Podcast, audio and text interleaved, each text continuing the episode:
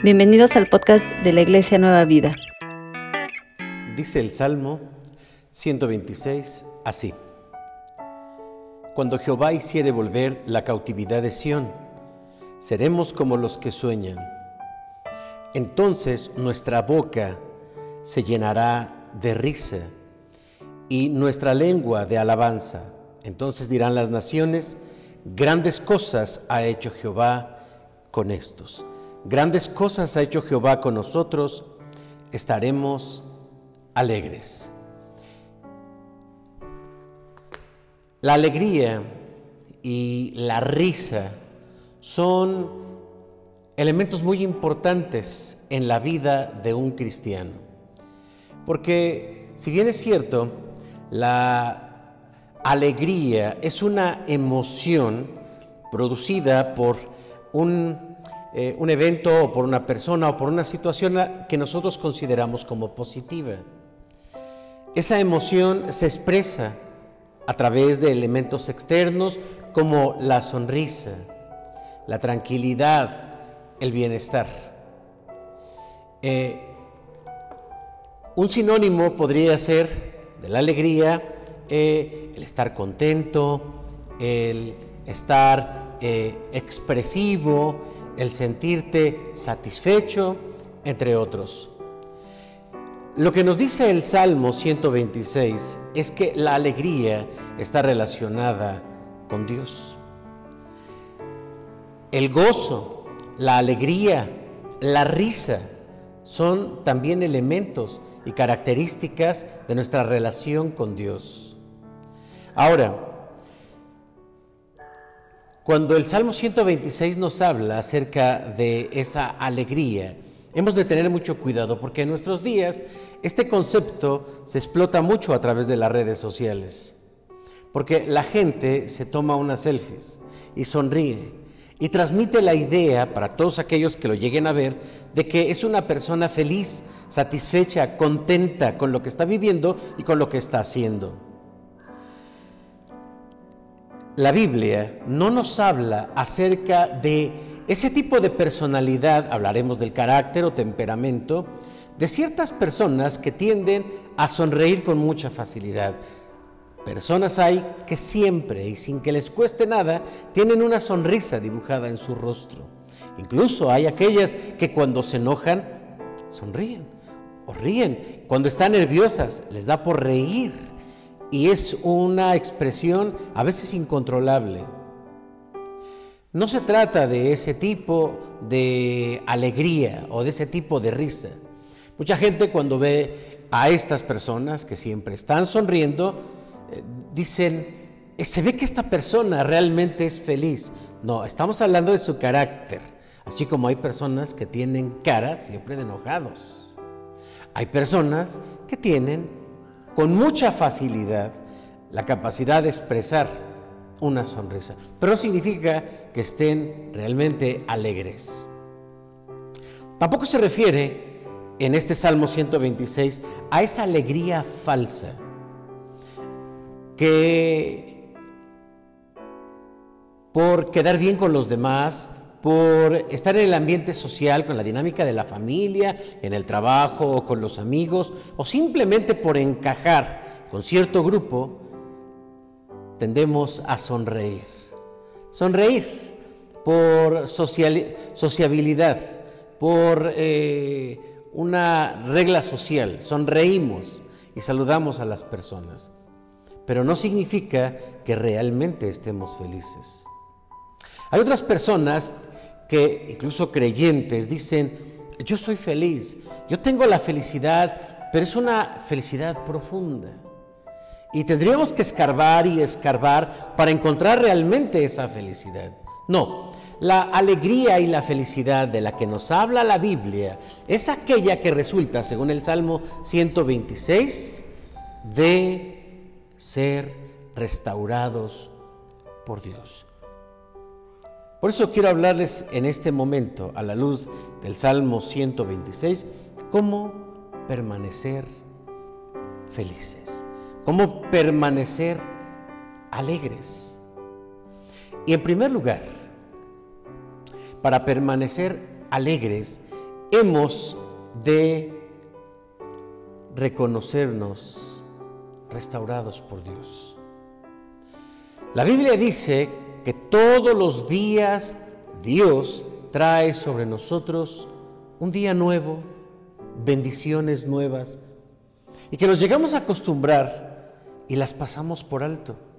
No somos conscientes de ellas.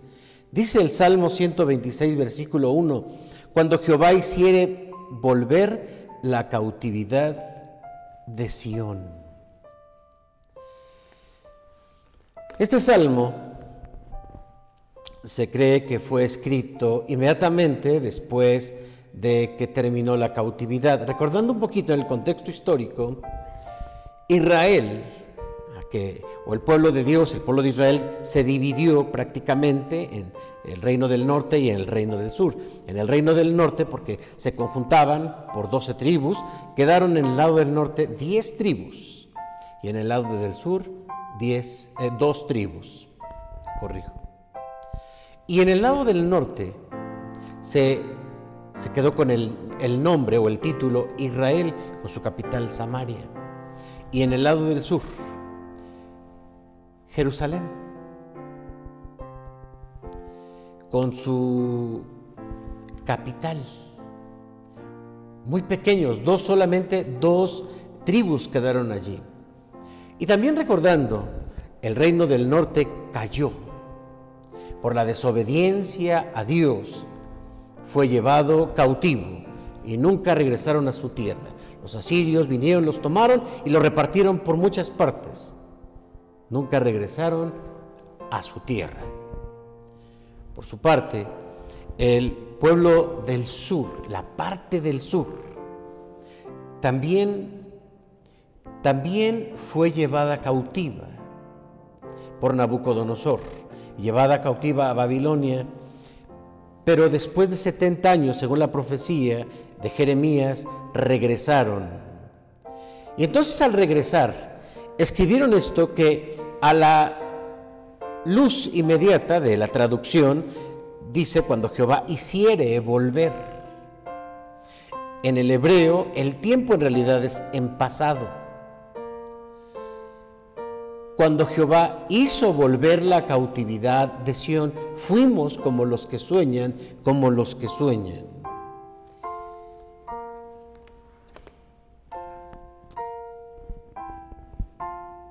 Las circunstancias no pueden ser las creadoras de una felicidad, porque las circunstancias cambian de forma constante. Hoy las cosas están a nuestro favor, hoy nos va muy bien, estamos muy tranquilos, estamos sanos, entonces somos prosperados, pero los tiempos van cambiando y de pronto llegan momentos de dificultad y la alegría se termina. Pero cuando nosotros somos conscientes de lo que Dios hace con nosotros, vivimos de una manera positiva. En la mente estoy viendo a este pueblo que está en cautividad, mirando como un sueño su restauración. Tal vez su entorno está eh, compuesto por adversidades, por enfermedad, por temores, porque se ha perdido el empleo, porque hay carencias y demás amenazas. Pero en su mente son personas que sueñan y por lo tanto su comportamiento es, es diferente. Porque una persona no está mal por lo que le pasa, sino por cómo interpreta lo que le pasa. El pueblo de Dios era como la gente que sueña y la gente que sueña entonces vive con esperanza. Si queremos mantener una felicidad, hemos de trabajar con nuestras ideas, hemos de trabajar con nuestros pensamientos. Hay gente que ya se mira enferma, hay gente que ya se mira que perdió su trabajo, hay gente que ya se ve eh, afectada por las circunstancias más adversas.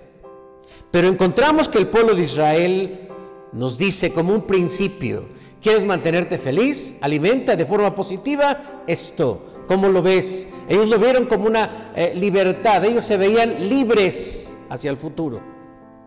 ¿Cómo te miras? ¿Cómo te levantas por la mañana? ¿Eres de los que dicen, este día será un día bendecido, será un día próspero, será un día eh, de lo mejor?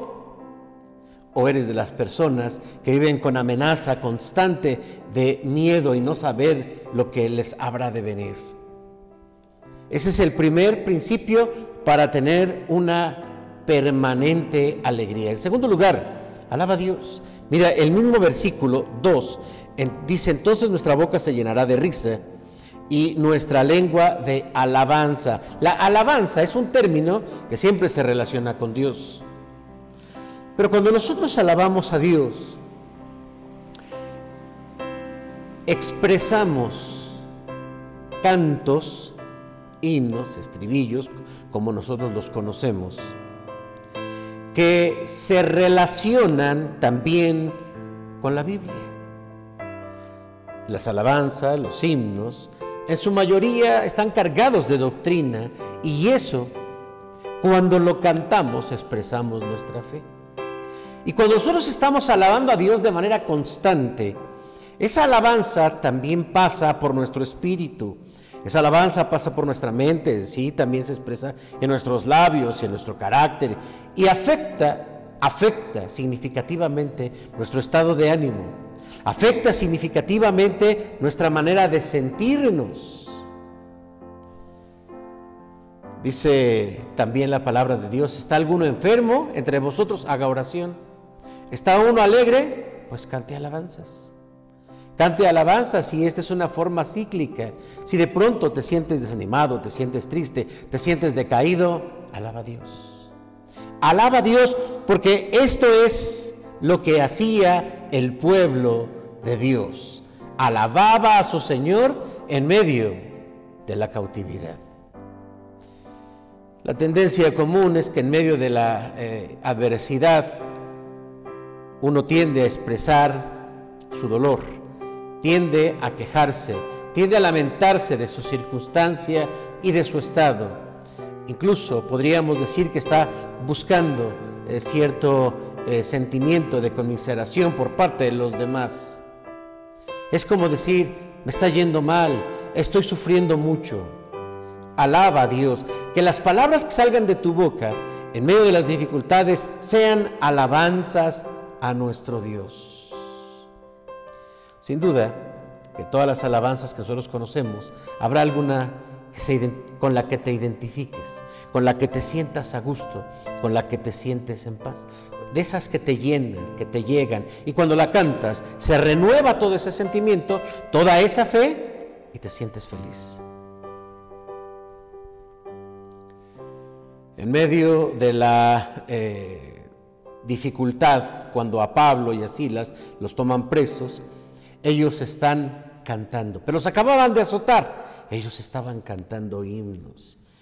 Los primeros cristianos, y no solamente ellos, sino también aquellos que han entregado su vida y han sido mártires por la fe en Jesucristo,